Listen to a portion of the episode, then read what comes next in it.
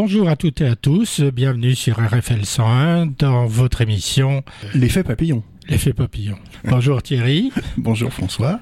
Thierry me dit à juste titre qu'on pourrait peut-être parler des retraites. Je vais le laisser faire. Juste, juste un pour petit en parler rapidement. Voilà, juste un petit mot quand même sur la, la journée d'hier, puisque à Tours, ça a été entre euh, allez, euh, 10 000 et 15 000 manifestants, entre la Nouvelle République, euh, les syndicats, la préfecture. Autour d'un million cinq cent mille en France. Beaucoup de petites villes qui avaient leur propre cortège. Ça, c'est relativement rare quand même. Une ville comme Guéret qui avait 6000 manifestants. Guéret, c'est pas Chicago. Hein. Et donc, c'est quand même significatif aussi de, beaucoup de choses. Et puis rien. On est dans un régime politique particulier que moi je qualifierais d'autoritaire. Euh, son Excellence a décidé que euh, ça déboucherait sur rien. Paraît-il, il y en aura une le 31 c'est parce que la CFDT veut laisser le temps au gouvernement de se dépatouiller avec tout ça. Enfin, un succès quand même considérable. Au départ, les, médias avaient dit oh il y en a, s'il y en a, il y en aura, il y aura un million de manifestants, ça va être un gros truc. Puis ils se sont aperçus peut-être que c'était euh, qu'ils qu exagéraient, ou alors peut-être pour démontrer que si on avait moins, bah, finalement c'était un échec. Donc ils ont très vite euh, fait une reculade en disant oui en fait ce sera pas suivi, les gens, les gens pas de fric, euh, ils sont gênés par les par les factures d'électricité, etc., par les transports, pour décourager puis en fait ça a découragé personne. Donc les gens ont fait vraiment ce qu'ils ont voulu faire. On, on, fera le point la semaine prochaine. Enfin, mais si j'ai bien compris, il y aura des tas d'exceptions. Alors c'est une manie française hein, de mettre des exceptions à la règle. Donc de voter une loi et de faire euh, plein d'exceptions, comme ça on ne comprend plus rien à la loi et on peut contourner la loi. C'est très très français. Finalement, de donner de la liberté aux citoyennes et aux citoyens dans tout, y compris dans la fiscalité, sur les impôts. Cette espèce de pas, c'est pas un détournement, c'est un contournement. Eh ben, on va bien voir si ça va concerner les retraites aussi. Aujourd'hui, on va commencer par un petit éditorial, hein, puisqu'on est toujours dans des périodes troublées. Alors, dans ces périodes troublées, où les peuples demandent de plus en plus à avoir un État protecteur, voire protectionniste maintenant, parce que ce protectionnisme, c'est un protectionnisme économique, se développe de plus en plus dans tous les pays du monde, y compris aux pays de la libre entreprise, c'est-à-dire mmh. l'Amérique. Alors ces peuples demandent de plus en plus d'États protecteurs, tout en revendiquant la liberté avec un grand L. Tout le monde veut être libre, libre de tout, libre de faire euh, ce qu'ils veulent. Tout en divisant les dix États par un communautarisme grandissant, ce qu'on peut regretter. Et du coup, tous les dossiers politiques et sociaux deviennent prioritaires. Sauf peut, que c'est impossible. On peut peut-être relier la, la, demande de protection de plus en plus forte au, à la dégradation de plus en plus forte des conditions de, de vie et de travail.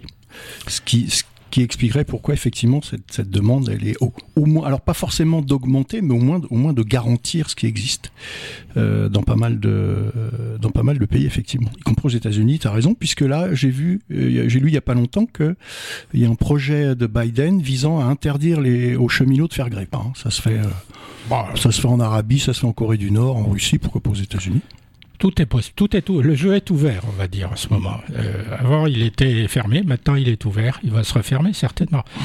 Euh, malheureusement, euh, si tous les, si tous les dossiers politiques et sociaux deviennent prioritaires, les financements publics ne peuvent suffire à trouver de nouvelles ressources, principalement fiscales, parce que c'est la fiscalité et les impôts qui assurent le train de vie de l'État. Donc, où trouver des suffis suffisamment de ressources pour assumer ces dépenses supplémentaires. Euh, les ressources, c'est pas compliqué, on augmente les impôts. C'est relativement mal vu et tout gouvernement qui euh, euh, s'engage dans cette voie a de fortes chances euh, de retrouver les gens dans la rue et puis de perdre les élections suivantes. Donc les après, ça dépend à qui il va demander des impôts supplémentaires. Oui, ben, la plupart du temps. si c'est aux gens qui étaient hier dans les rues, ça va pas passer. C'est toujours la même histoire. Si la plupart du temps, on demande on, on, augmente les impôts des plus nombreux. On les augmente pas beaucoup, mais comme ils sont très nombreux, ça fait une grande masse. Si on augmente les impôts des plus nantis, ils sont moins nombreux. Il faut augmenter les impôts énormément. Alors on peut mais toujours en discuter. Mais ils sont beaucoup plus riches. ils sont beaucoup plus riches. Mais euh, à la fin des fins, on retire moins d'argent, certainement. Hein, il faut encore le prouver. En augmentant les impôts des très riches ou des hyper riches, qu'en augmentant un tout petit peu les impôts de la classe moyenne. Et c'est la classe moyenne en ce moment qui paie pour tout le monde, qui paie pour les plus pauvres et pour les plus riches. Mmh. C'est aussi la classe moyenne qu'on retrouve dans la rue. Et c'est aussi cette classe moyenne qui, entre parenthèses, avait été euh, si, mise en place par les socialistes, donc leur électorat. Et c'est pas la peine de se demander pourquoi les socialistes perdent les élections. C'est parce que leurs électeurs, la classe moyenne, a été tellement sollicitée qu'elle ne vote plus pour les socialistes. Mhm. Puisque on- tout n'est pas prioritaire, alors que tout devrait l'être. Euh, il faut des priorités dans les priorités.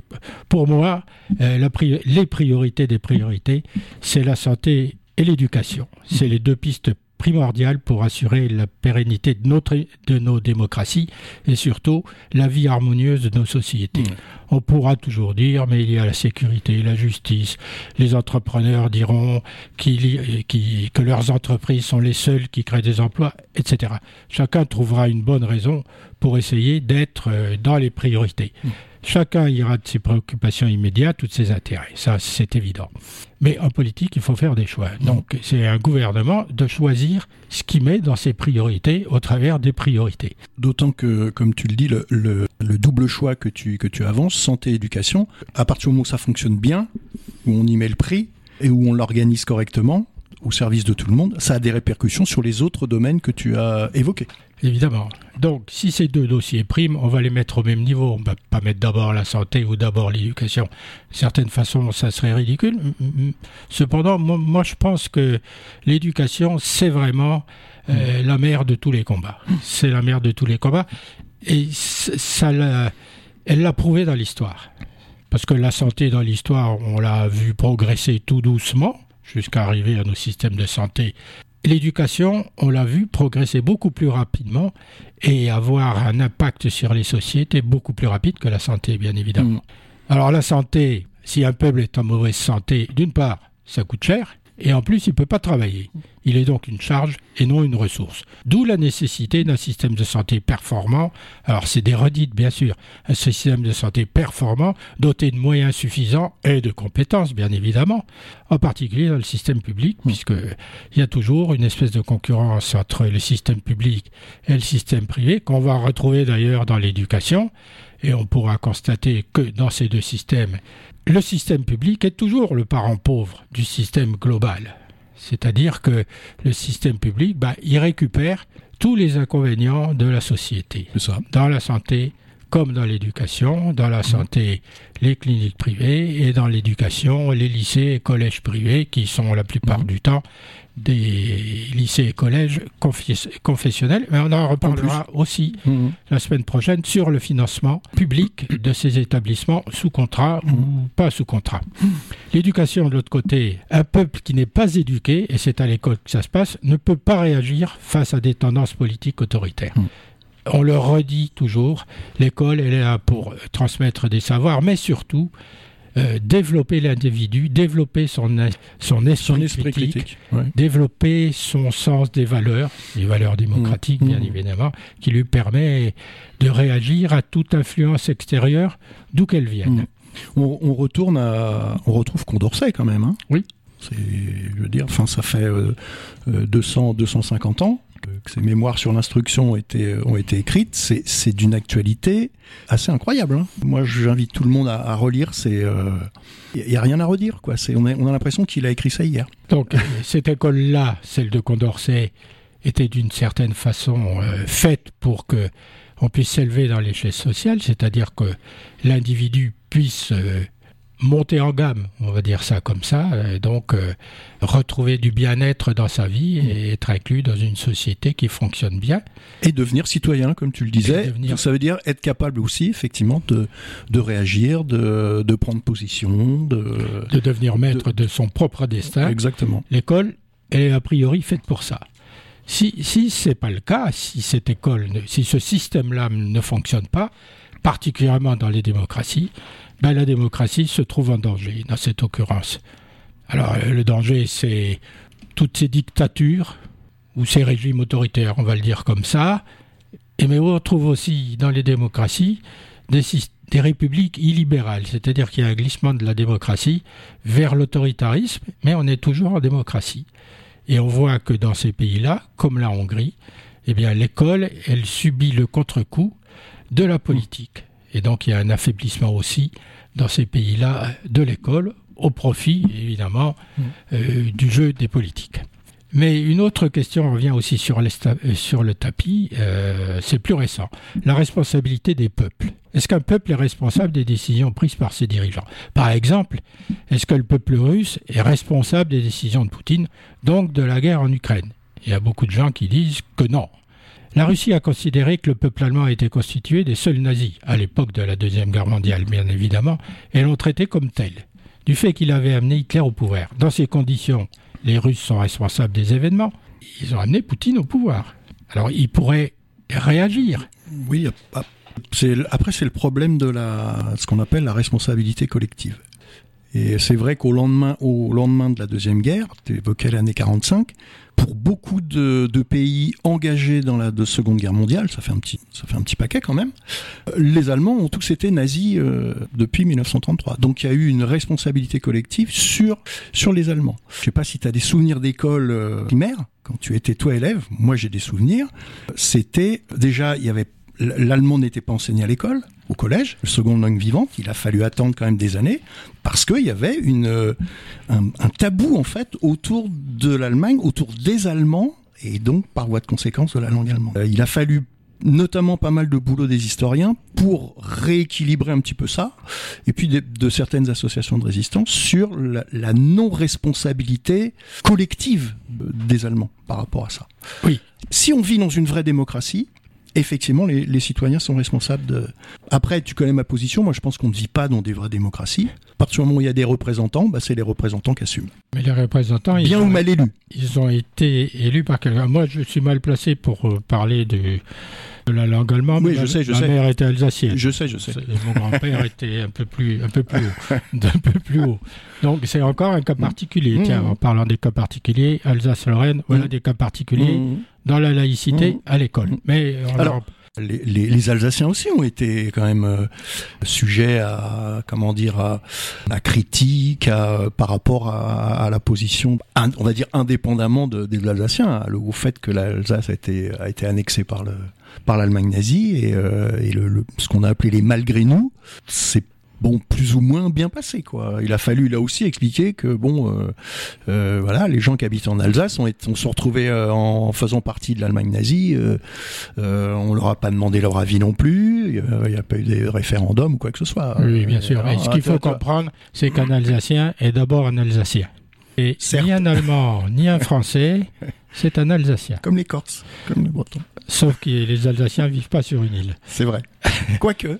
Quoique. Une région les plus riches de, France. Hein. Pour revenir à nos moutons, eh, est-ce que c'est de la responsabilité Est-ce que les peuples sont responsables? Moi, je pense, je pense que oui. Et qu'il est trop facile de dire, euh, alors reprenons l'exemple des Russes, d'amener Poutine au pouvoir peut-être en, laissant faire, ça ne veut pas dire qu'ils ont voté pour lui, mhm. mais ils ont laissé faire, ils se sont pas révoltés, ils ne sont pas descendus dans la rue, ça fait 20 ans que ça dure, ça fait 20 ans que la Russie est ouverte au reste de l'Europe, donc les gens ne peuvent pas dire qu'ils ne sont pas au courant de ce qui se passe. Jusqu'à présent, maintenant hmm. c'est fermé. Jusqu'à présent, ils ont très bien su ce qui se passait. Ils n'ont pas réagi, ils ne sont pas descendus dans la rue. Maintenant, ils ne peuvent plus descendre dans la rue et ils disent bah, désolé, mais on ne hmm. peut plus descendre dans la rue. Donc, on n'est pas responsable. Moi, je, après, trouve que c'est un peu facile. Après, tu as quand même. Enfin, les prisons en Russie sont quand même pleines de prisonniers politiques. Hein. Ça veut dire que euh, bon, il y a, y, a y a, des gens qui s'opposent, il y a des gens qui résistent. Euh, euh oui, mais on ne fait pas la révolution dans les prisons. Hein, eh, justement, justement, c'est pour ça qu'on les met en prison. c'est pour qu'ils la fassent pas. puisque tu parles de ça, il y, a au moins un résistant qui a pris ses responsabilités. Alors, on pense de Navalny ce qu'on en veut, mais ça fait deux ans que Navalny est revenu en Russie. Euh, il a eu ce courage ou cette illusion, peut-être, de revenir en Russie. Peut-être qu'il aurait été plus efficace en restant à l'extérieur et en menant la révolte depuis l'extérieur vers l'intérieur, là, il est en prison, il ne peut rien faire. Alors, l'opposant politique bête noire de Poutine et opposant à l'offensive militaire en Ukraine a dénoncé sur les réseaux sociaux l'état de son pays. Lui dit la réalité de la Russie d'aujourd'hui. C'est ce que lui dit de sa prison. Oui, c'est ça, parce que notre malheureuse patrie tourmentée a besoin d'être sauvée. Elle a été volée, blessée, entraînée dans une guerre d'agression et transformée en prison. dirigé par les méchants les plus éhontés et les plus trompeurs. Toute opposition à ce gang, même symbolique, compte tenu de ma capacité actuelle limitée, c'est le cas de le dire, mm. est importante. Mm. Et il est bien placé pour euh, parler.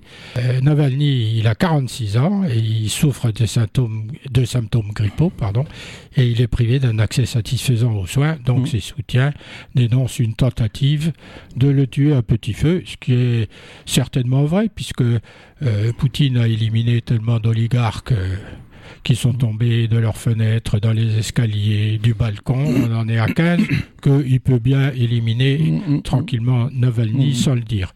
Rappelons aussi, accessoirement, que Zelensky a été la cible de quatre attentats fomentés par Poutine. Quand même, assassiner un chef d'État de la part d'un autre chef d'État, qui dira que c'est pas vrai, bien évidemment, ça aurait pu être une cause euh, de guerre plus affirmée hmm. que ce qui est en train de se développer maintenant entre l'OTAN et l'Ukraine. Pour revenir sur Navalny, moi, je, enfin, je pense que si l'opposition à Poutine se place derrière Navalny, euh, je pense que les Russes sont pas sortis de l'auberge quand même, hein. parce que le, Navalny c'est quand même un oligarque il a été membre du comité, euh, d'administration de la compagnie aérienne Aeroflot.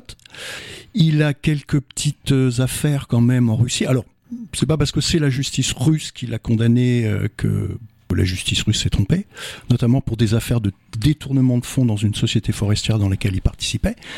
C'est quand même un ultranationaliste, il a participé à des manifestations, voire à des organisations expliquant qu'il en avait marre que la Russie nourrisse les, gens du Caucase, qu'ils avaient qu'à se débrouiller eux-mêmes. Euh, c'est quand même un petit peu le Le Pen russe.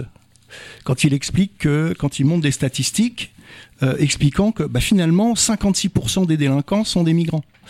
Et alors il a, a fait, euh, comment dire, il n'a pas fait un, bon honorable, hein, mais il a mis un petit peu ça euh, en sourdine parce que effectivement il, a peut-être vu qu'il a essayé de jouer une carte un peu d'opposant, etc.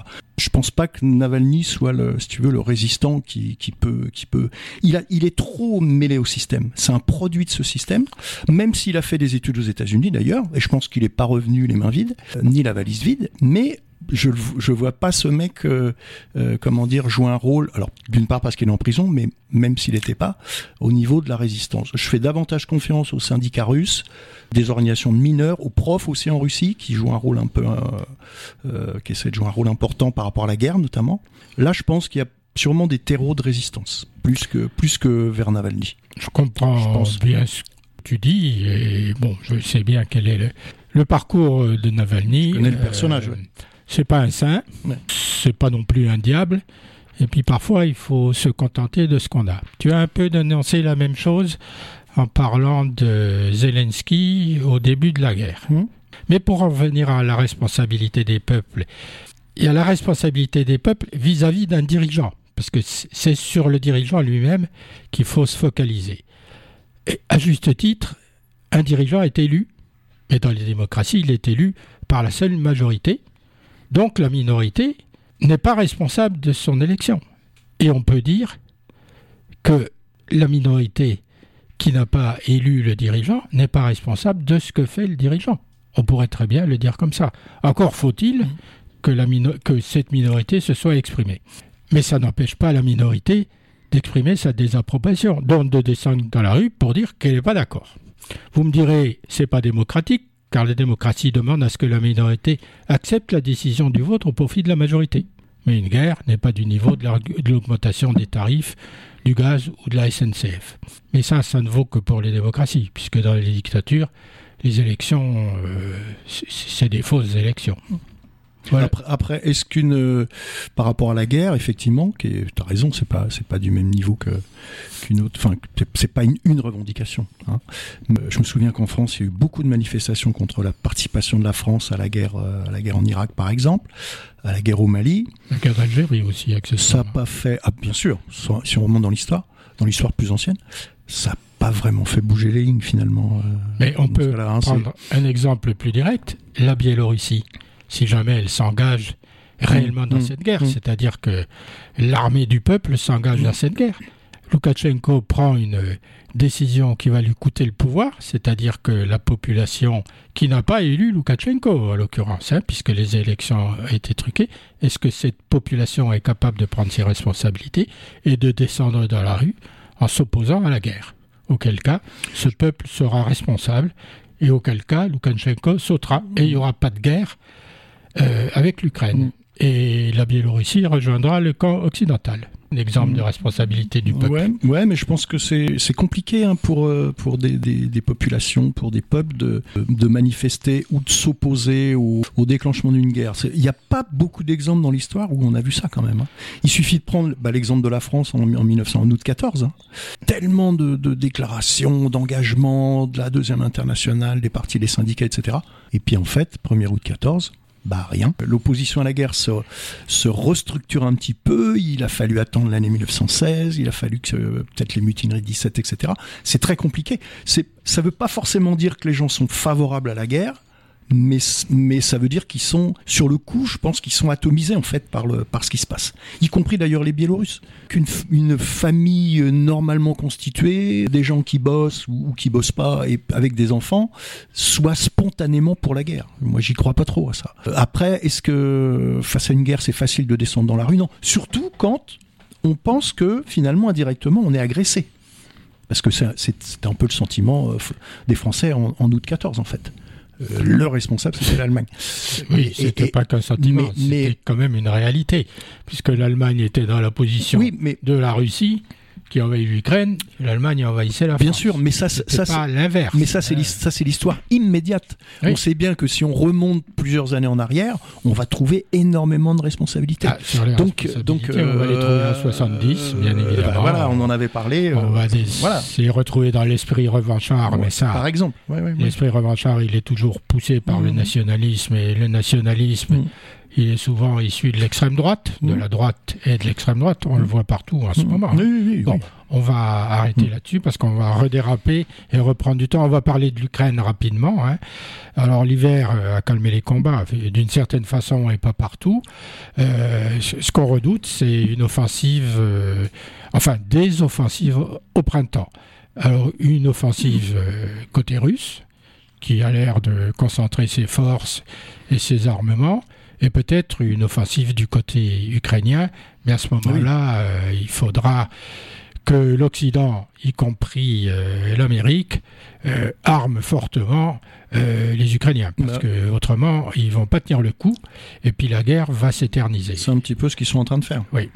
L'intérêt, c'est quand même de mettre un coup d'arrêt à cette guerre en mettant un grand coup en faisant un grand coup de force sur la mm. tête de Poutine et de son armée, c'est-à-dire qu'il faut leur fournir des armes lourdes, et c'est le débat d'aujourd'hui sur les chars. Alors, mm. on parle de 10 chars d'un côté, 40 de l'autre. Enfin, c'est des chars lourds, c'est difficile à manipuler, mais il faut absolument leur fournir ces armes-là si on veut que cette guerre finisse mais... et qu'il y ait une négociation à la fin de cette guerre où la Russie ne soit pas la partie gagnante de la négociation. Oui, mais c'est, le risque, c'est un Versailles 2023, euh, dans une guerre euh, en, en, 2030. Quoi. C'est-à-dire que si, si, si effectivement le, la position de, des pays européens et des États-Unis, c'est, et c'est un petit, on en prend le chemin quand même, hein, c'est de renforcer au maximum l'armement ukrainien pour euh, peut-être écraser l'armée russe, il n'y aura pas de négociation il y aura la négociation style, traité de Versailles.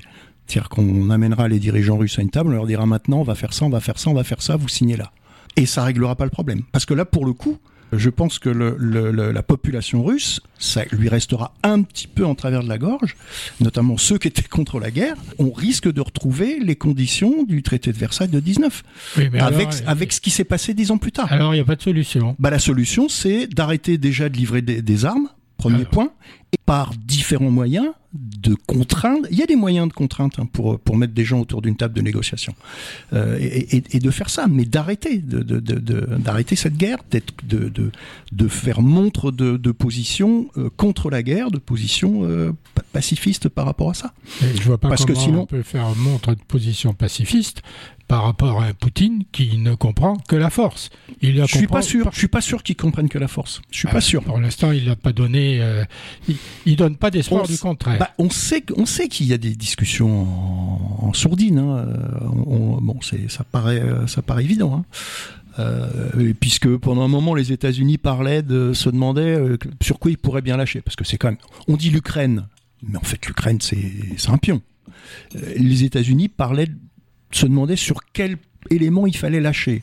Le Donbass, la Crimée, etc., etc. Donc il y a, y a, des discussions, il y a des négociations. Bah, tu soulèves un problème qui est bien ennuyeux en, en disant l'Ukraine est un pion, l'Ukraine est un pion. Oui. Attends, attends.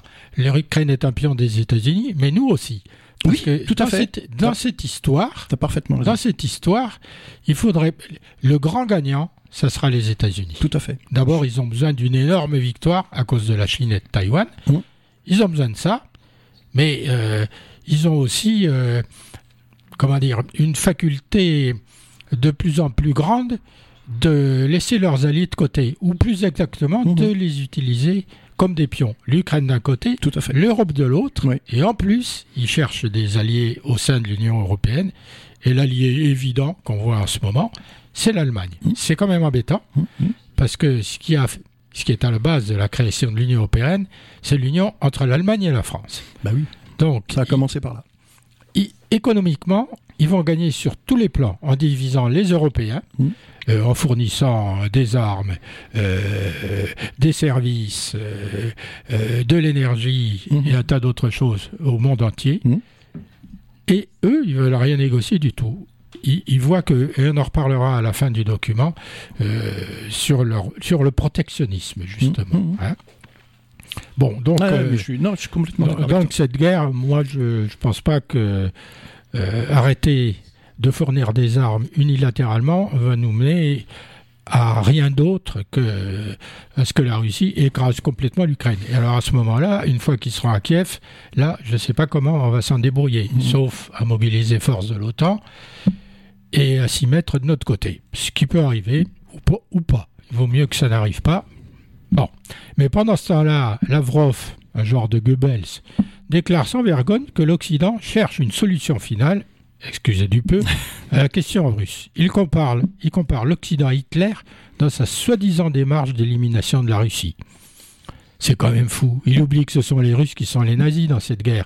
Ils ont déclenché cette guerre sous de faux problèmes, comme Hitler a déclenché euh, la guerre avec le territoire des Sudètes et, et, et le couloir de Danzig. Mhm. Hein?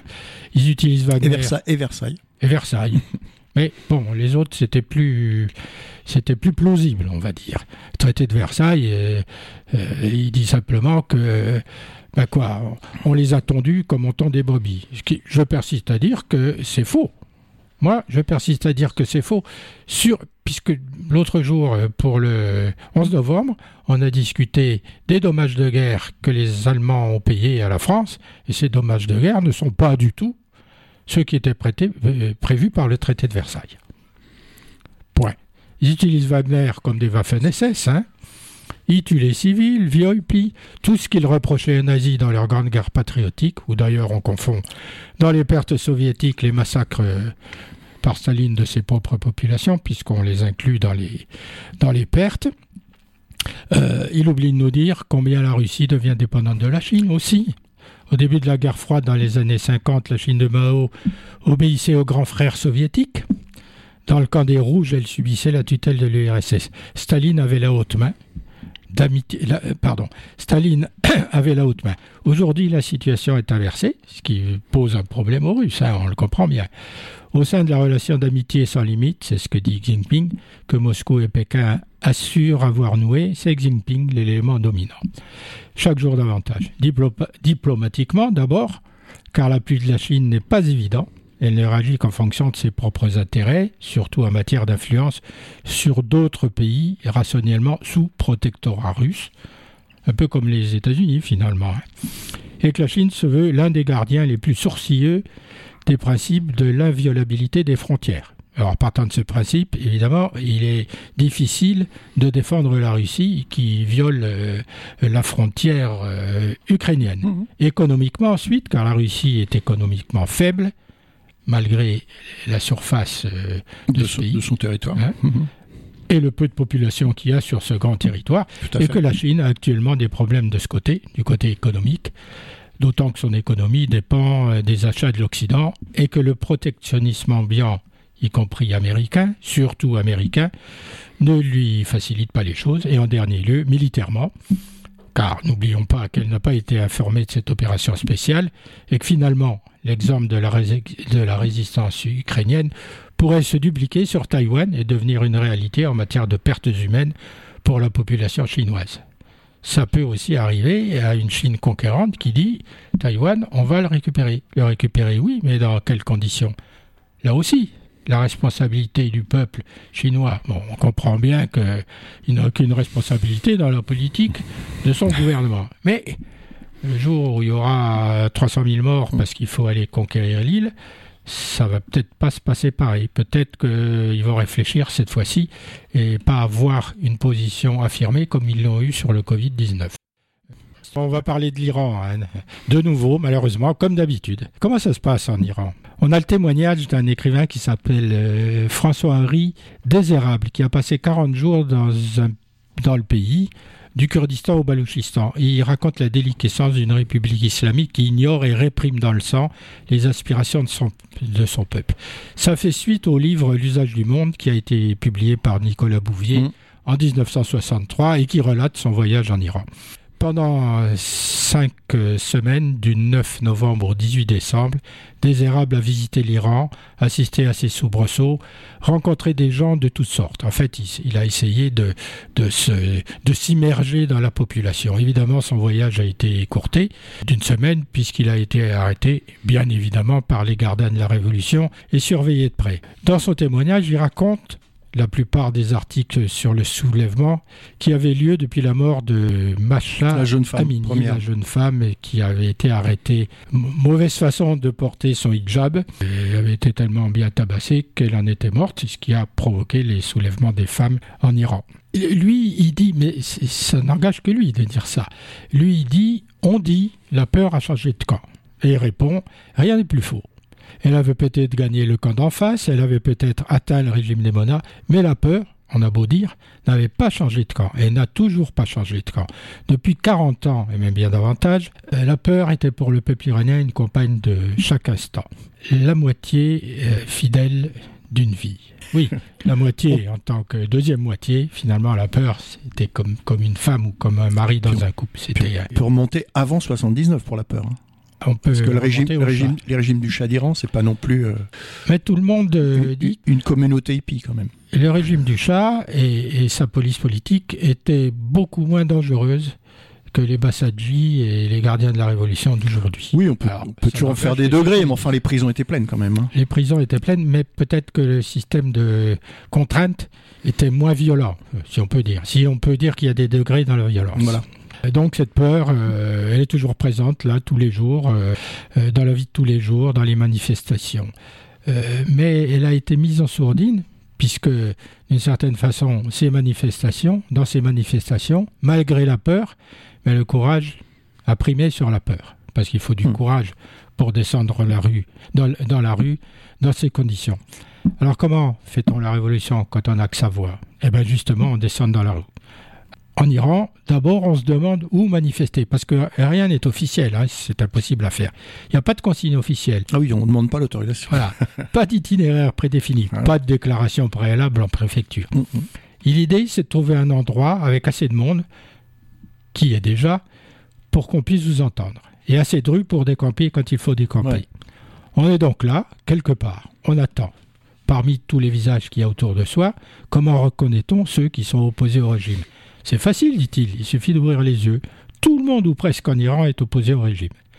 Mais comment reconnaître ceux qui sont là pour le clamer au effort dans la foule de ceux qui vont être indifférents ou qui vont se mettre à manifester avec les autres? Le mieux, c'est de baisser la tête et de regarder les pieds. S'ils sont chaussés de basket, c'est qu'ils ont peut-être prévu de courir. Premier signe. Un petit sac à dos, deuxième signe. Il y a sûrement dedans des masques et des mouchoirs imbibés de vinaigre ou de citron. Ils neutralisent les gaz lacrymaux. Et bien sûr, pour les filles, le voile. Comme en mai 68. Évidemment. Si vous ne mettez pas le voile, vous vous faites repérer. Si vous le mettez, c'est plus difficile de vous repérer. Donc c'est mieux de le mettre. Surtout pour le dénoncer. Celles qui n'en portent pas, et à Téhéran, plus de la moitié des filles de moins de 30 ans ne portent plus le voile. Ce qui est quand même étonnant. Hein. Euh, celles qui n'en portent pas, on sait dans quel camp elles se rangent. Ah, elles sont facilement repérables. Avec deux ou trois amis, on forme donc un petit groupe et on voit là-bas un autre petit groupe. On y va.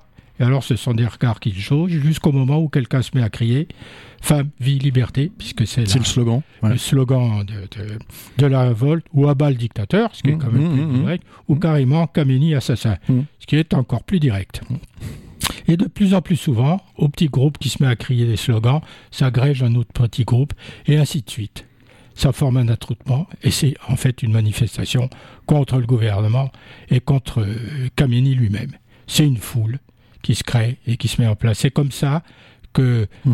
euh, se forme la contestation, la contestation en Iran aujourd'hui.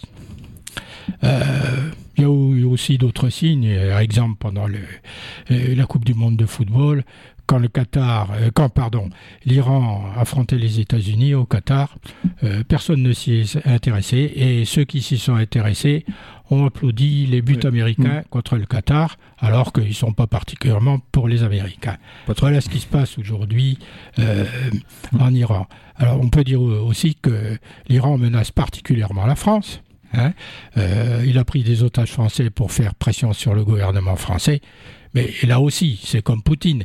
Si on cède à l'imam Khamenei, et si on cède à l'Iran, mm. alors que euh, on sait qu'il se dirige peu à peu vers la chute, euh, peu à peu, on ne sait pas quand, mais peu à peu vers la chute de ce régime, euh, on est complètement dans le faux.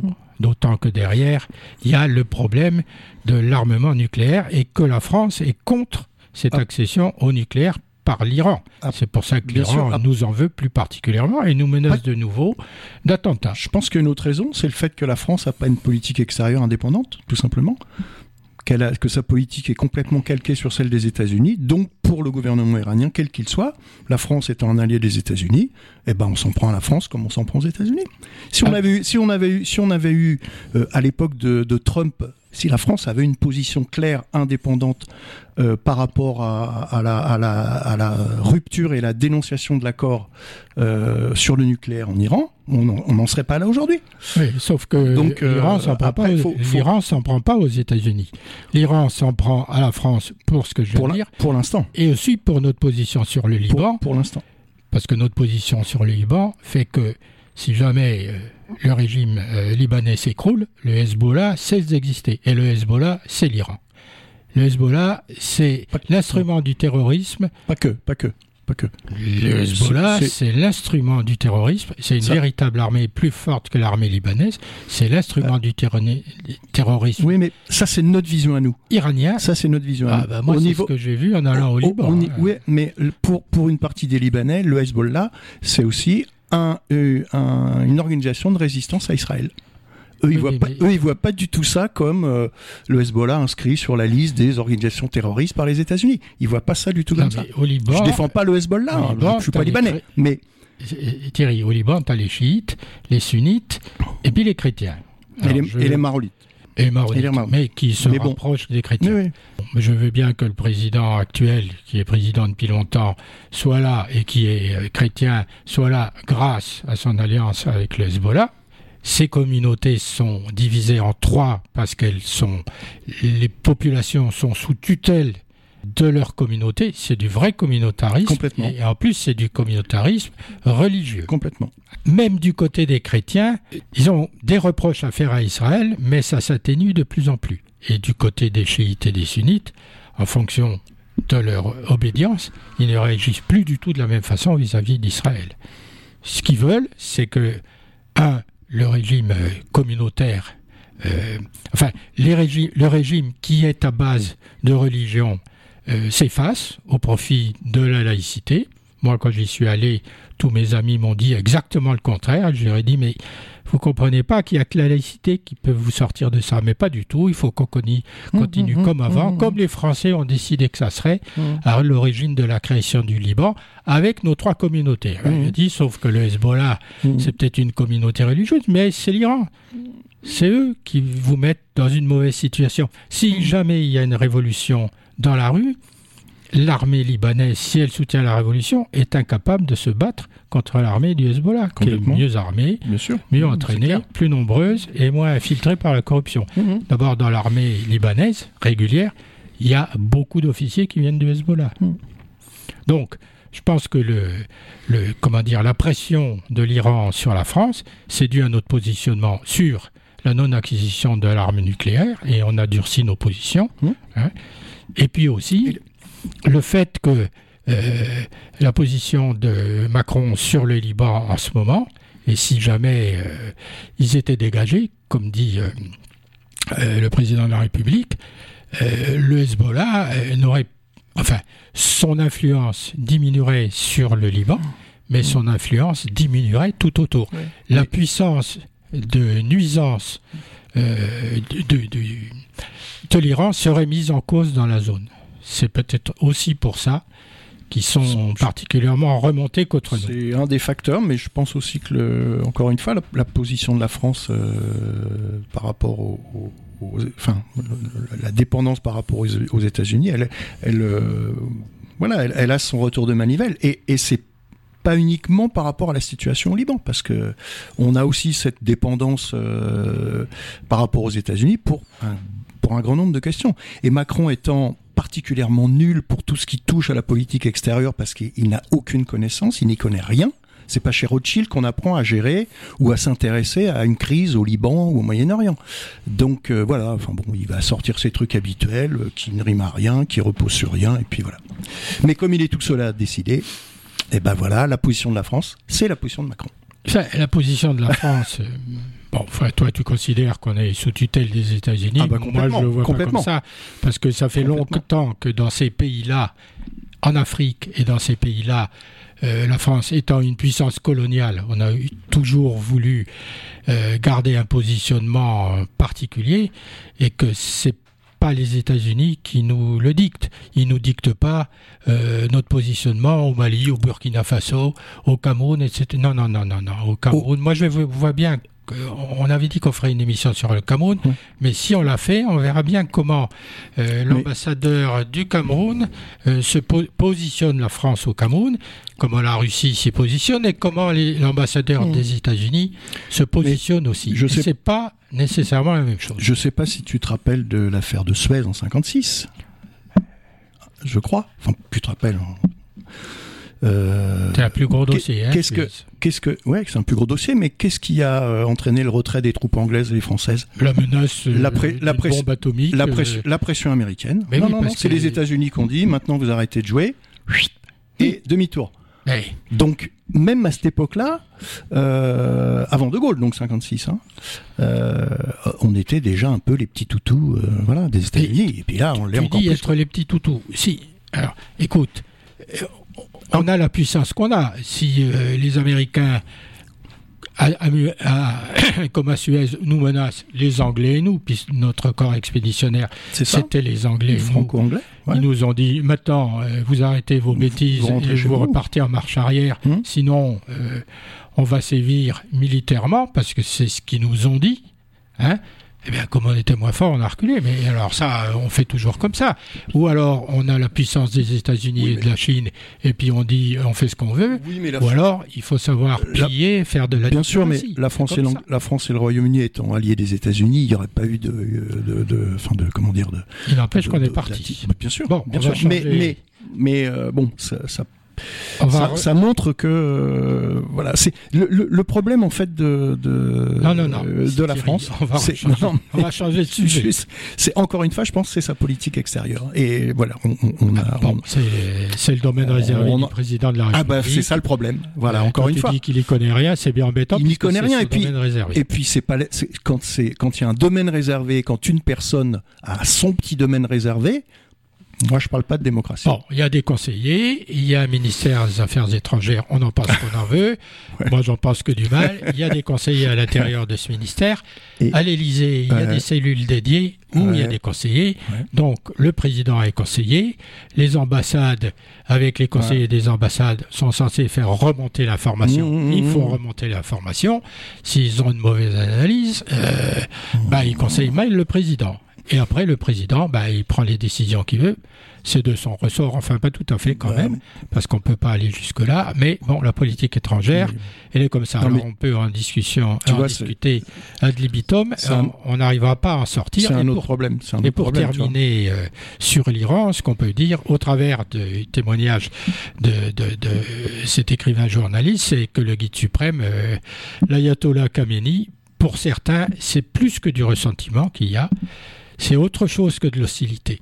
C'est ce qu'il faut bien appeler de la haine. Donc, lui, il dit que la haine se développe entre le pouvoir euh, personnalisé par Khamenei, mais pas seulement, aussi les gardiens de la, révolution et leur puissance économique, et puis le reste du peuple. Donc le fossé se creusant de plus en plus, euh, logiquement, il devrait arriver ce qui doit arriver, et, devant la non-réaction euh, des, pouvoirs publics, on va les appeler comme ça, c'est des pouvoirs privés, c'est pas des pouvoirs mm. publics, il ne peut arriver que, que, ce qu'on sait qu'il mm. arrive dans ces mm. cas-là. Alors ça met plus ou moins longtemps. Voilà, euh, en suivant le, les événements en, Iran, ce qu'on peut dire. Alors on a un autre sujet, autre temps, autre meurt. Alors on sort un peu de, de nos habituelles euh, analyses. À Davos, dans une lettre ouverte, 200 ultra-riches, dont deux Français, demandent la mise en place d'un impôt sur les plus grandes fortunes. Dans un contexte où les plus riches ont vu leur patrimoine augmenter de 50% en 10 ans, ils écrivent Taxez les ultra-riches, faites-le maintenant. C'est quand même fou.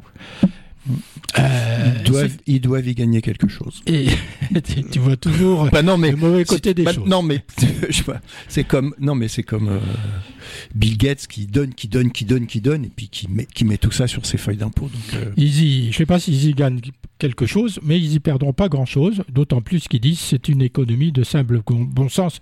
Ils ont quand même raison parce que d'une certaine façon ils se disent que il vaut mieux pas finir brûlé sur la place publique. Faut peut-être mieux faire un effort et dire au gouvernement taxez-nous. Mm. Il faut croire que tous les gouvernements ne savent pas faire preuve de simple bon sens, particulièrement d'autres, puisqu'on ne veut pas taxer les ultra-riches, mm. alors qu'ils demandent qu'on les taxe. Ça, c'est une chose, mais on retrouve aussi la même chose en gastronomie. Mm. Comme quoi, ça va se nicher. Davos, ça a impact n'importe où.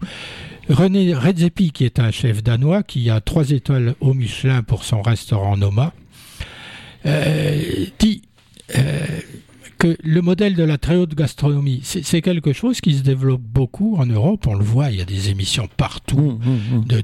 d'une gastronomie de luxe avec euh, une préparation de plats qui prend un temps fou, un nombre de gens impliqués énorme, une présentation qui souvent est plus, euh, plus du marketing que gustative. Lui dit que cette gastronomie n'est plus tenable, ni en tant qu'employeur, ni en tant qu'être humain. Il explique que l'on ne peut pas tout à la fois rester au firmament gastronomique, répondre à toutes les attentes, garder sa créativité et maîtriser le stress que ça implique, mm. on le comprend, mm, et avoir un management sain, ne pas transformer sa cuisine en caserne et ne pas perdre son humanité, pour des plats qui demandent parfois 70 heures de préparation et une trentaine de personnes. Il dit quelle absurdité à se plier en quatre pour créer des plats à partir d'ingrédients locaux, de saison, dans une philosophie écologique et durable, pour en même temps mmh. ne servir qu'une minorité de gens qui sont précisément ceux qui affichent les pires bilans carbone de la planète. Si même les chefs prennent conscience des réalités, pourquoi pas les dirigeants de la sphère économique et politique? On peut rêver. C'est une incidente de Davos, on en parlera pour terminer l'émission. On va parler aussi de la médecine, puisque médecine, santé et des généralistes. Dans une étude publiée le 7 novembre 2002 par UFC Que Choisir, sur la fracture sanitaire française, près de 23,5% des patients vivent dans une zone dite à accès difficile, n'ayant pas accès à un médecin généraliste à moins de 30 minutes de leur domicile. Selon les chiffres de la sécurité sociale, la densité moyenne des médecins généralistes est de 150 pour 100 000 habitants, oscillant entre 266 pour 100 000 habitants dans les Hautes-Alpes où elle est la plus élevée, à moins de 100 pour 100 000 habitants dans l'Eure, la Seine-et-Marne hmm. et l'Eure-et-Loire. Département où elle est plus faible sur le territoire métropolitain, sans parler de l'outre-mer évidemment, où la situation est bien pire. Toujours selon cette étude UFC Que Choisir, 7 patients sur 10 résident à plus de 45 minutes d'un gynécologue, catégorisé secteur 1, c'est-à-dire ne facturant pas de dépassement d'honoraires. Mm. Alors, en pleine crise des urgences, les médecins généralistes ont manifesté pour euh, porter une revendication de doublement du prix de la consultation, de 25 à 50 euros, une exigence qui rend modeste les demandes de revalorisation salariale exprimées par de nombreux, euh, par de nombreux Français euh, qui travaillent dans d'autres professions. Au regard de leur niveau actuel de revenus, pas tous évidemment, hein, ils appartiennent aux 10%, les généralistes, des Français les plus aisés. Pas tous, évidemment. Mmh, mmh. Et compte tenu de l'état dans lequel se trouve notre système de soins, ces professionnels ne sont audibles que s'ils acceptent de débattre de contreparties susceptibles de réduire la fracture sanitaire qui déchire notre pays. Autrement dit, c'est donnant-donnant, une augmentation, oui, peut-être pas euh, monter jusqu'à 50 euros, mais en contrepartie, il faut donner des gages que la couverture euh, sanitaire du pays par les généralistes, à commencer par les campagnes, se fera et sera réelle, mm. indépendamment du fait que chaque fois, ils parlent du numerus clausus qu'ils ont eux-mêmes mm. généré pour mm. dire on n'est pas assez nombreux, on est débordé par le travail, il faut trouver une solution. Et leur solution, c'est de passer de 25 à 50. Ça n'augmente pas le nombre de médecins, ça augmente le revenu des médecins. Tout à fait. La seule décision de bon sens est d'imposer la primo-implantation des nouveaux médecins dans ces zones, estime dans une tribune au Monde Fabien Tastet, président de l'Association des hauts fonctionnaires territoriaux. Mm. Voilà, on a un peu fait le tour mm. de ce qui euh, se passe dans notre pays et dans le monde. Peut-être euh, pour terminer cette partie-là, euh, mais euh, avant, de passer à un peu de lecture, qui fait pas de mal, euh, moi j'aimerais bien parler d'Emmanuel Macron, puisque tu parlais du président de la République et de sa politique étrangère. Et pendant ce temps-là, pendant que tout ça se passe, que fait Emmanuel Macron? Alors notre président est à son deuxième mandat, il ne peut donc se représenter. Hier, il était en Espagne. Il est quand même à son deuxième mandat. Si tu voulais savoir où il était. Non, mais hier, il était en Espagne. C'est, enfin... Omniprésent, et on le voit bien, y compris sur la traite, est-ce qu'il prépare sa succession Et si oui, pourquoi faire? Il donne l'impression de vouloir écarter certains comme s'il lui faisait de l'ombre. Sans parti, son ou sa successeur ne peut compter sur un appareil politiquement, uniquement sur Macron lui-même, puisqu'il n'y a pas de parti existant, à moins qu'entre-temps, euh, quelqu'un monte un parti pour s'en servir comme euh, premier étage de la fusée présidentielle en fonction de ses choix, de son comportement, du fait qu'il est quand même relativement jeune, qu'il aura fait deux mandats dans des conditions extrêmement difficiles, pourquoi n'aurait-il pas l'ambition de se présenter pour un troisième mandat après l'échec de son successeur? Il nous dira Je suis le sauveur et réalisez-moi avec ou sans parti. À suivre. Pas peu. Moi, j'émigre, j'émigre en Alaska ou au Groenland, mais pourquoi pas? J'ai une parka. Je conseille Alexandre Dumas. Alors il faut se rappeler que chez les Dumas, il y a un père, il y a un fils. Euh, le fils, ça doit vous rappeler quelque chose. Le père, vous savez certainement ce qu'il a écrit. Enfin, pas tout, il en a tellement écrit. Mais la dame aux camélias, eh bien, c'est le fils Dumas. C'est pas le père Dumas. Alors, Dumas père, ce sont d'innombrables romans de KPDP, Les Trois Mousquetaires, La Dame de Montsoreau, c'est pas loin d'ici. Vingt ans après, Le Vicomte de Bragelonne, La Reine Margot, Le Comte de Monte Cristo, etc., etc., etc c'est des romans de 4 PDP. Moi, je vous conseille euh, Voyage en Russie. Par un beau soir de juin 58, 1858 à Paris, Alexandre Dumas accepte l'invitation du comte et de la comtesse Kouchelev Bezbortsko, qu'il presse de se rendre avec eux à Saint-Pétersbourg avant d'entreprendre un périple en Russie. Ce qu'il accepte. Et il accepte donc de faire euh, ce voyage et il s'engage aussi auprès des lecteurs de la revue qu'il a fondée, Le Monte Cristo, à leur fournir régulièrement des comptes rendus de son voyage. Alors il, passe par Saint-Pétersbourg, en Astrakhan, Moscou, Nijni Novgorod, Kazan. Il fait plonger le lecteur au cœur de la Russie profonde. Il les initie à l'œuvre de Pushkin, aux sagas finlandaises. Il les emmène sur le champ de bataille de Moskova ou à la foire de Nijni Novgorod, chez les Arméniens, les Kalmouks et les Cosaques. Il le raconte avec un brio étincelant, bien évidemment. C'est du Dumas les principaux événements qui ont jalonné l'histoire de l'Empire des Tsars. Il leur présente les grands personnages qui en furent les acteurs, d'Ivan le Terrible à Pierre le Grand et à la Grande Catherine. En voyage, on, y retrouve un engouement temporel, euh, je dis ça euh, exprès, c'est-à-dire qu'à l'époque d'Alexandre Dumas, la Russie était vue comme un, comme un endroit où il fallait aller. D'abord, le langage euh, de cours de la Russie, mm. c'était le français. Le français. Tout le monde comme, parlait français. Comme dans beaucoup de cours européennes. Mais ce, voyage aussi, pour lui, c'est une sorte d'initiation. Mm. Il, faut le lire, on apprend des tas de choses sur les mœurs des Russes. Euh, alors, c'est pas toujours les mœurs des, des, des moujiks d'en bas, hmm. mais c'est les mœurs de la noblesse, c'est les mœurs euh, des gens qui ont fait fortune ou qui vont faire fortune. C'est, euh, c'est il y a deux volumes, hein, mhm. c'est, relativement long. Un, vrai récit de voyage, c'est très distrayant. On apprend des tas de choses, un peu comme dans Le Rhin de Victor Hugo. Il y a les mêmes incendies entre parenthèses. Ça sort de la littérature habituelle d'Alexandre mhm. Dumas, mais c'est écrit exactement de la même mhm. façon. Ça se lit très facilement, ça coule très facilement. En restant toujours dans l'URSS, un autre livre de Louis Aragon. Alors c'est pas le même genre, hein, c'est plus contemporain, on va le dire. Il y a moins de mousquetaires. Moins de mousquetaires. Histoire parallèle c'est l'histoire de l'URSS. Il faut se souvenir que Louis Aragon était poète, romancier et journaliste. Alors, d'abord était un dandy anarchiste, traversé par le courant patriotique nationaliste, dans un premier temps, mm-hmm. du fait certainement de son origine familiale. Si je me souviens bien, son père était préfet. Aragon est l'un des animateurs du dadaïsme et du surréalisme. Il a procédé à une rupture avec ce dernier et du coup, il s'engage pleinement et complètement dans le Parti communiste français, dans la doctrine du réalisme socialiste. C'est dans cet esprit qu'il faut lire cet ouvrage, avec son prisme, bien évidemment, comme il y a eu le prisme de Sartre et de Beauvoir, hmm. comme il y a eu le prisme de Montand et de, de, de Signoret. De Signoret. Hmm. Donc il faut quand on lit, évidemment, euh, il ne dit pas que le, communisme, c'est le mal. C'est bien le contraire. Il essaie de nous expliquer que le communisme, c'est l'avenir et que c'est la seule façon de gérer la société dans le monde.